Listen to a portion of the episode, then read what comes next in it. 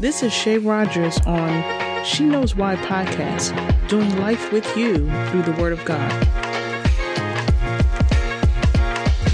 I want to talk to you about the jealous sibling. There are multiple references to the jealous sibling in the scripture. I was thinking about Cain and Abel, which a lot of people would go to in Genesis chapter 4, Esau and Jacob starting at Genesis 27, Joseph and his brothers in Genesis 37, verse 18. There are some more jealous sibling incidents in the Bible. Look at Moses in Exodus, King David's children in 2 Samuel, which actually carries over to 1 King chapter 1 and 2. When I think about the jealous sibling, I take my time and I look at each one of them, and the Lord shows me really what He's saying about each one of them. And He brings it back to things that are relevant today. And we have to remember that people are people, they're not perfect. And someone recently said to me, you know, sometimes in my life, it's best for me to just take people in doses. And I found out to be a very great help. That made me think about Judas Iscariot and Mark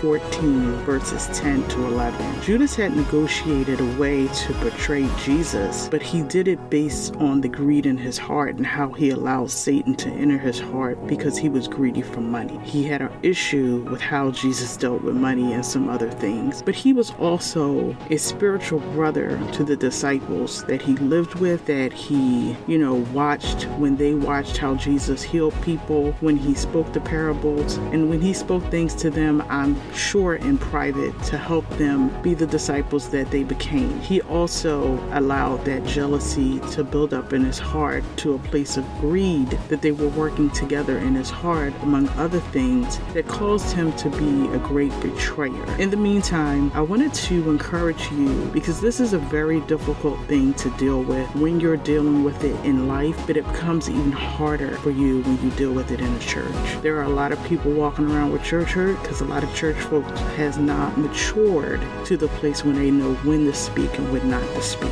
You have to remember that people also take God in doses. They trust Him in certain areas, other areas they don't. There's certain things they will release to Him, and there's other things that they don't. I am not making an excuse for anyone that has jealousy in their heart, but what I'm helping you to understand is that everybody's not in a place where they may be able to grow or want to grow to where they remove that jealousy by giving it to God. And there are people in the church that have unfortunately hurt a lot of people with jealousy. You may have a gift, you may have an anointing for something, they may want that so bad for themselves, but that's not what God purposed for them to do. But they are so consumed and they are so engulfed in just wanting to do what you do the way you do it, they lose sight of the fact that God can do anything that He wants. He purposed something for them, and they haven't gotten to the point in their lives and in their where they've learned to appreciate what God has for them. So, what am I saying to you? What I'm saying is that when you're dealing with a jealous sibling, you have to get like Daniel's friends and you take a stand and you go up against that fire and you call on God and so no matter what, I'm going to do it God's way. And when you do that, let me tell you something. I am a living witness that when you do what God wants you to do, the way He tells you to do it, it doesn't have to make sense.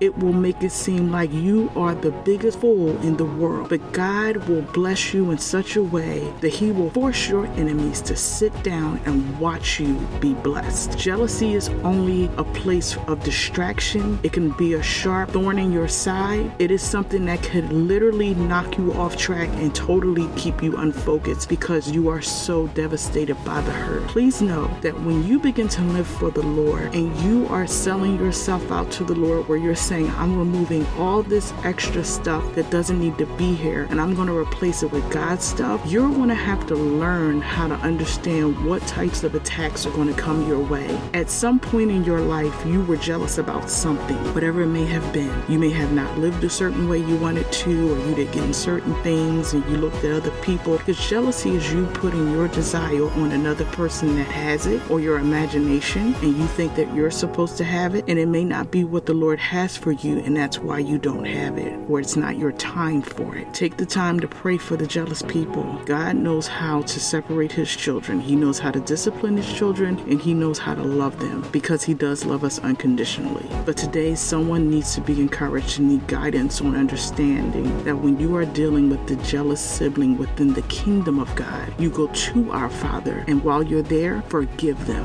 and move forward. Ask the Lord to keep you covered under his blood, and whatever the Lord chooses to do with your sibling in Christ, do not be happy about what their outcome is unless they're being delivered. Never apologize for growing in God. Just be sure that you are one of the people that will walk guided by the Holy Spirit. You be blessed, you be encouraged, and do not allow jealousy to keep your eyes off of God.